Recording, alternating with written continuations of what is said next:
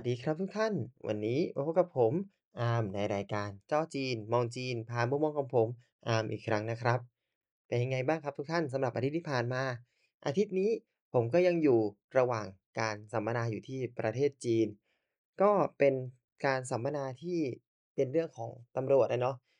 ซึ่งตอนนี้เราก็เข้าสู่ช่วงสุดท้ายแล้วก็เป็นการศึกษาดูงานตามสถานที่ต่างๆ มีการดูงานมีการเข้าร่วมสัมมนา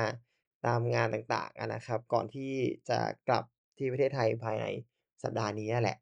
ก็มีเรื่องมาเล่าให้ทุกคนฟังแน่นอนเนาะเรื่องเยอะแยะมากมาย แต่ก่อนอื่นขอเล่าเรื่องนี้ก่อน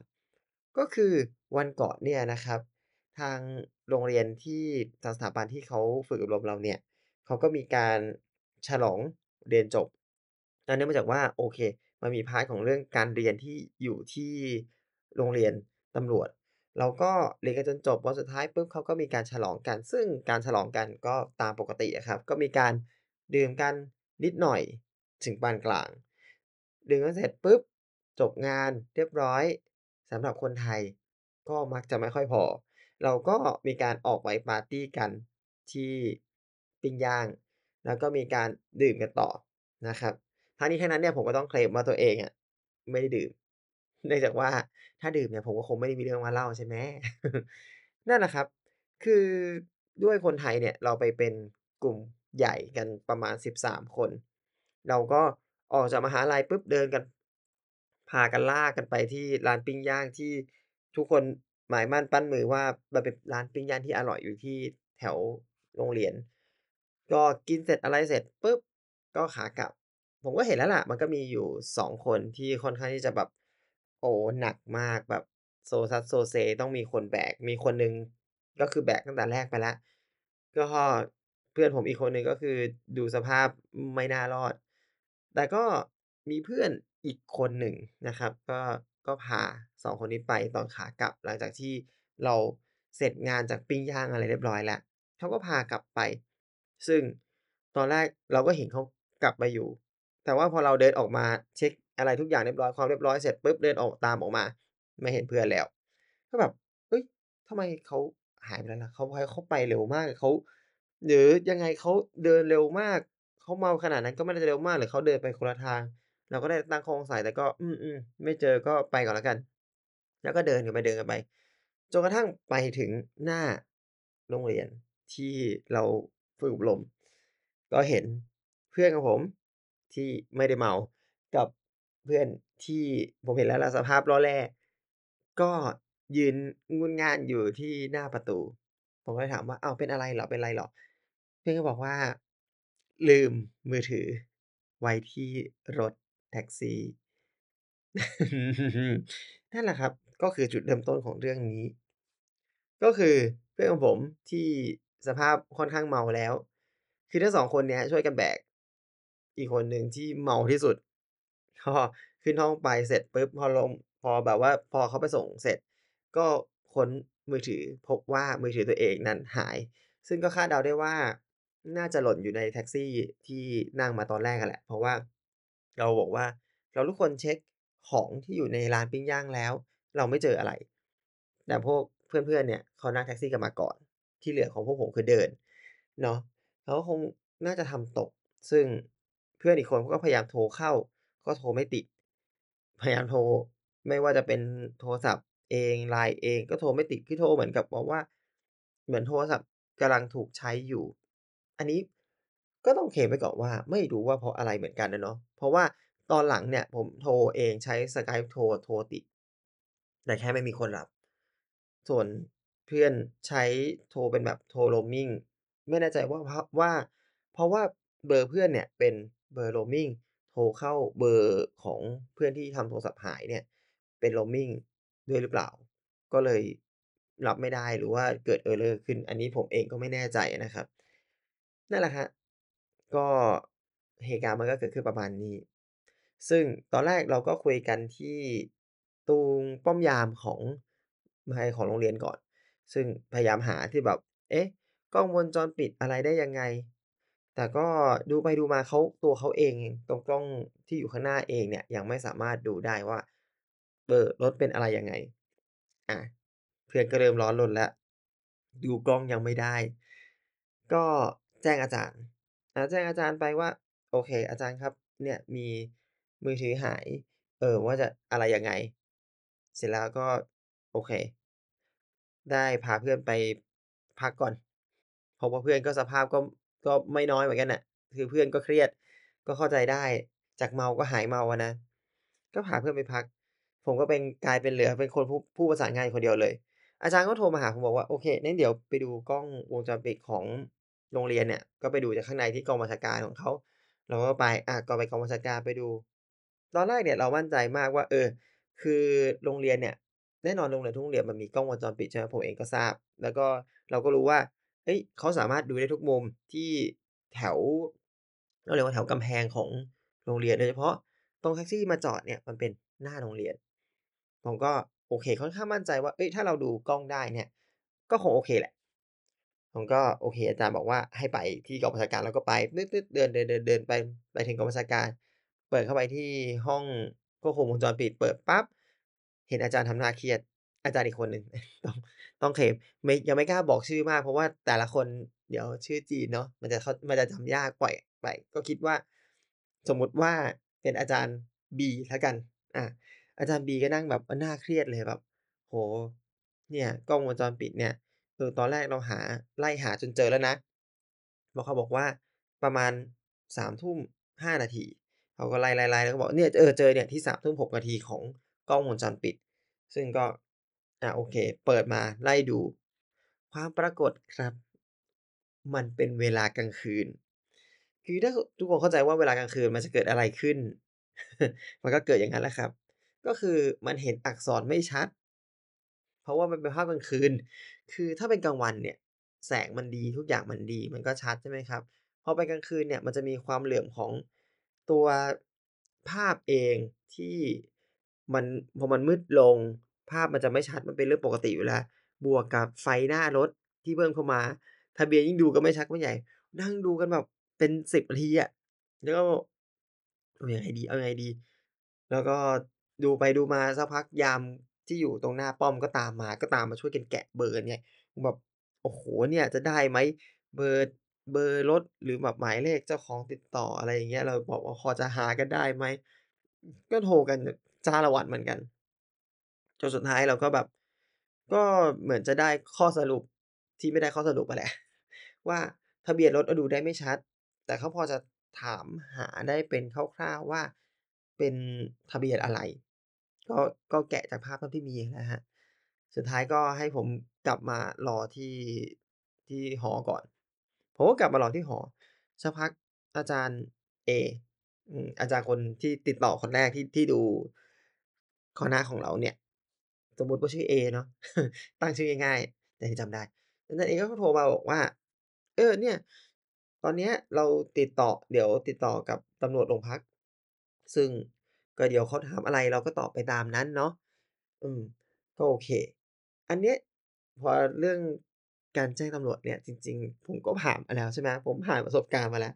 ผมก็ตอนแรกผมก็เตรียมทำใจแล้วบอกว่า คืนนี้ยาวแน่นอน คืนนี้ต้องพาเพื่อนไปแบบ ไปโรงพักไปให้ปากคำกว่าจะเริ่มได้ข้อมูลอะไรแน่นอน โดยเฉพาะเมื่อก่อนหน้านี้แบบว่าไม่กี่วันก่อนหน้าเนี่ย เราไปยิ่งไปดูงานที่โรงพักมาแล้วเนี่ยเขาบอกว่าแบบเนี่ยผู้เสียหายก็ต้องมาแจ้งความก่อน ก่อนที่เราจะเริ่มทำอะไรได้ ซึ่งมันก็เหมือนที่ไทยใช่ไหมคือแบบเพื่อน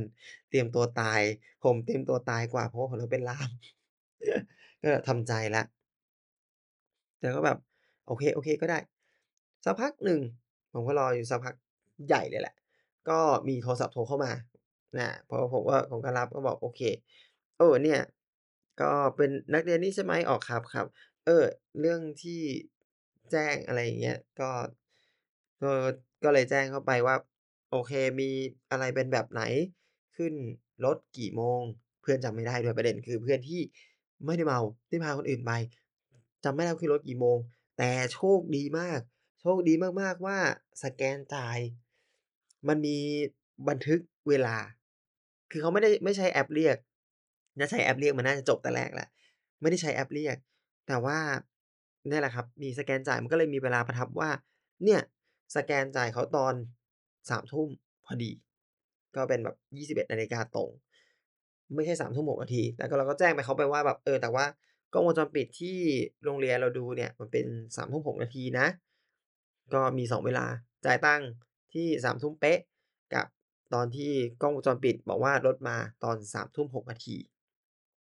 แล้วก็เขาถามว่า"เออเนี่ยมีการกดมิเตอร์หรือเปล่า?"อันนี้เป็นคำถามที่ผมก็รู้สึกว่าเอ๊ะยังไงนะ คือปกติอะเราอยู่ที่เสียเหมินน่ะเขากดมิเตอร์ตลอดไงยกเว้นแบบเออแต่ก่อนเมื่อแบบ10ปีที่แล้ว อาจจะยังมีแบบไม่กดเหมาแต่ว่าอันนี้มันกดตลอดไงคือแบบถามทำไมอะถามทำไมกดมิเตอร์ ก็ถามเพื่อน"อาเพื่อนกดไหม?"เพื่อนบอก"โอเคกดกด"ก็โอเค กดมิเตอร์ก็สักพักหนึ่ง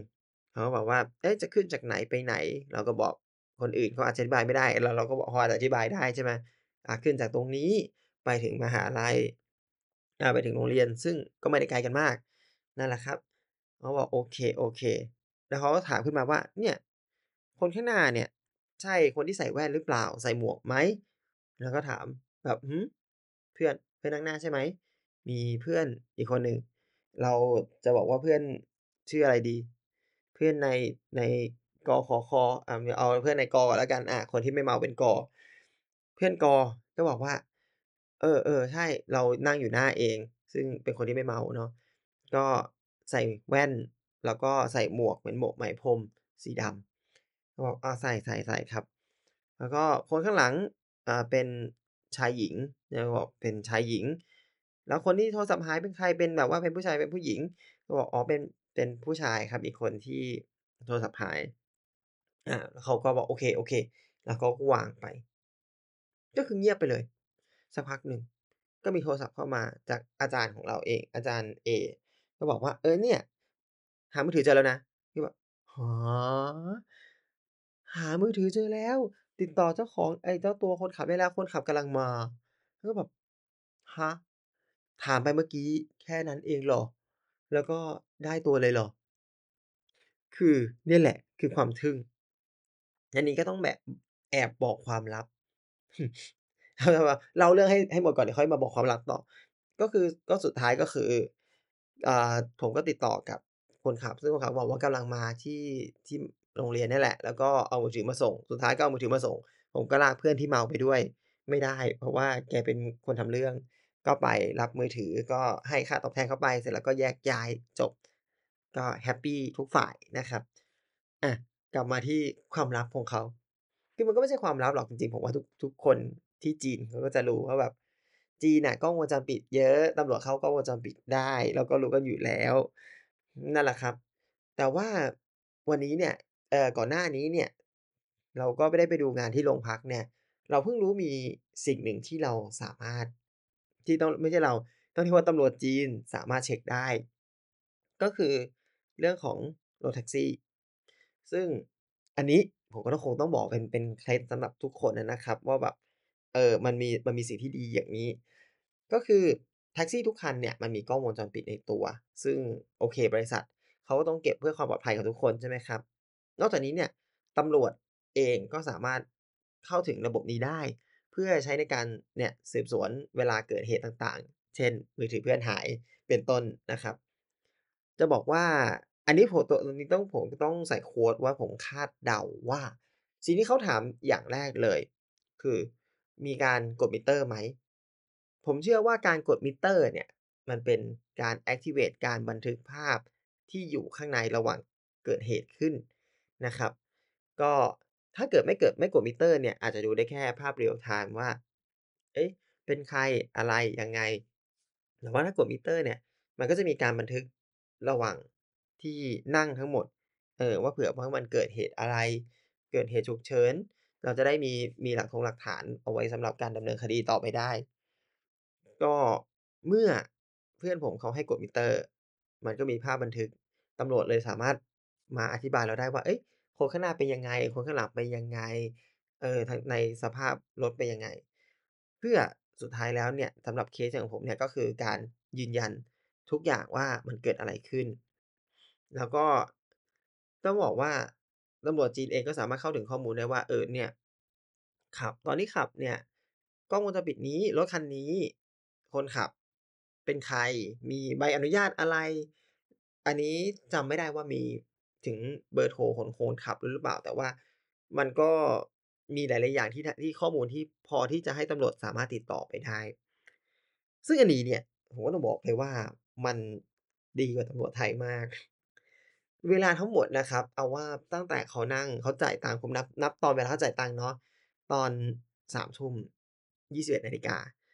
ตอนได้มือถือคืนเนี่ย ไม่ถึง5ทุ่มนะครับ ไม่ถึง2ชั่วโมง นี่คือตั้งแต่การ สืบ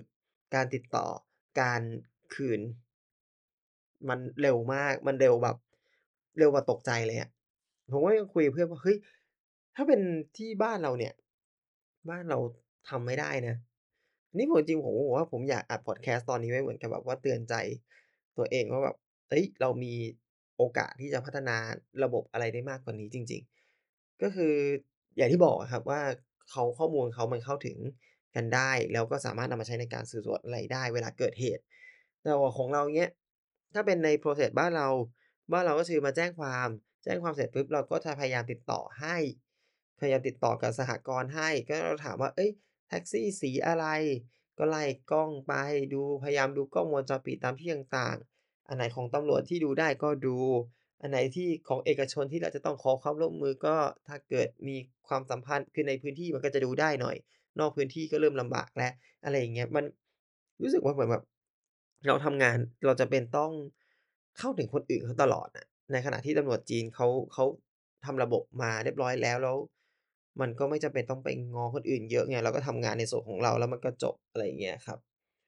ก็แบบถ้าเป็นของเรา2ชั่วโมงไม่ได้เราก็คุยกันบอกเราเป็น2ชั่วโมงเราไม่มีทางได้จริงๆเราอย่างน้อยๆอะก็ก็คือแบบทั้งคืนรอวันถัดไป ผมเองก็ไม่ใช่ว่าไม่เคยทำเคสอย่างงี้นะ ของคนจีนมาทำโทรศัพท์หายอ่าหล่นที่อยู่บนรถแท็กซี่นี่แหละเหมือนกัน อยู่ที่ภาษีเจริญ แล้วก็แบบกว่าเราจะติดต่อกันมาได้จริง ๆ ก็หมดเวลากันไปแบบวัน2วันแล้ว ซึ่งถ้าเป็นเหตุการณ์อย่างงี้ที่วันถัดมาเราจะออกเดินทางมาที่เมืองอื่นๆเพื่อดูงานแล้วเนี่ยก็คือแบบความหวังลิบหรี่มากในบ้านเราเนี่ยความหวังลิบหรี่มากจริง ๆ ถ้าแบบตำรวจจีนก็สามารถดูได้ตรวจสอบได้ ซึ่งอันนี้จริงๆก็บอกว่าอะไรนะ ก็ต้องบอกว่ามันเป็นดาบสองคมของของไอตัวกล้องวงจรปิดเนาะคือหลายคนจะบอกว่าเฮ้ยการมีกล้องวงจรปิดแบบนี้มันไม่ privacy มันมีความรไรแล้วส่วนความส่วนบุคคลเนี่ยมันไม่ค่อยมีเพราะว่าทุกคนดูได้หมดเจ้าหน้าที่สามารถดูได้สอดส่องตลอดเวลา แต่ถ้าเรากลับมาคิดในมุมของแบบมุมของประชาชนผู้เสียหายอะ ผมว่าสุดท้ายแล้วจริงๆ ผมบอกว่าบางทีการยอมเสียสละ privacy เพื่อที่จะทำให้เกิดความปลอดภัย หรือสามารถสามารถแก้ปัญหาของอีกหลาย ๆ คนได้อะผมว่ามันก็มันก็เป็นสิ่งที่โอเคแหละ ใช่ไหมผมไม่แน่ใจว่า ในท่านผู้ฟังหลาย ๆ คนมีความเห็นกับเรื่องนี้ยังไงเนาะการแลกเปลี่ยน privacy กับ กับเขาเรียกว่าการบังคับใช้กฎหมายเราก็พูดอย่างงั้นนั่นแหละครับก็เป็นเรื่องเล่าเล็ก ที่จะบอกว่า Moral ในวันนี้จะบอกทุกคนว่า ถ้ามาจีนนะครับ นั่งรถแท็กซี่ กดมิเตอร์นะครับ จะได้มีบันทึก ไม่ก็ใช้แอปเรียกนะครับถ้าแอปเรียกก็จะมีทะเบียนรถมีคนขับอะไรเรียบร้อย เราก็สามารถติดต่อประสานได้เหมือนกัน นั่นแหละ ก็แต่ดีที่สุดอย่าทำของหายบนรถ และก็ดีกว่านั้น อย่าเมานอกสถานที่นะครับ โอเคครับ วันนี้ก็ เอาไว้เท่านี้ก่อน เอาไว้เท่านี้ก่อน มีใครอยากคุยอะไรอยากถามอะไรในในประเด็นเรื่องนี้ ทักกันมาได้แชตกันมาได้ หรืออยากให้ผมพูดเรื่องอื่น เรื่องไหนบ้างถ้าผมพูดได้ ก็จะพยายามพูดคอมเมนต์มาได้เลยครับ บางทีเราก็อยากจะคุยเหมือนกันอยากรู้เหมือนกันว่า ทุกคนอยากได้ยินเรื่องอะไรบ้าง โอเคครับ วันนี้ก็เอาไว้เท่านี้ก่อน ก็ไว้พบกันใหม่สัปดาห์หน้านะครับ ผมไปก่อนแล้วครับ สวัสดีครับ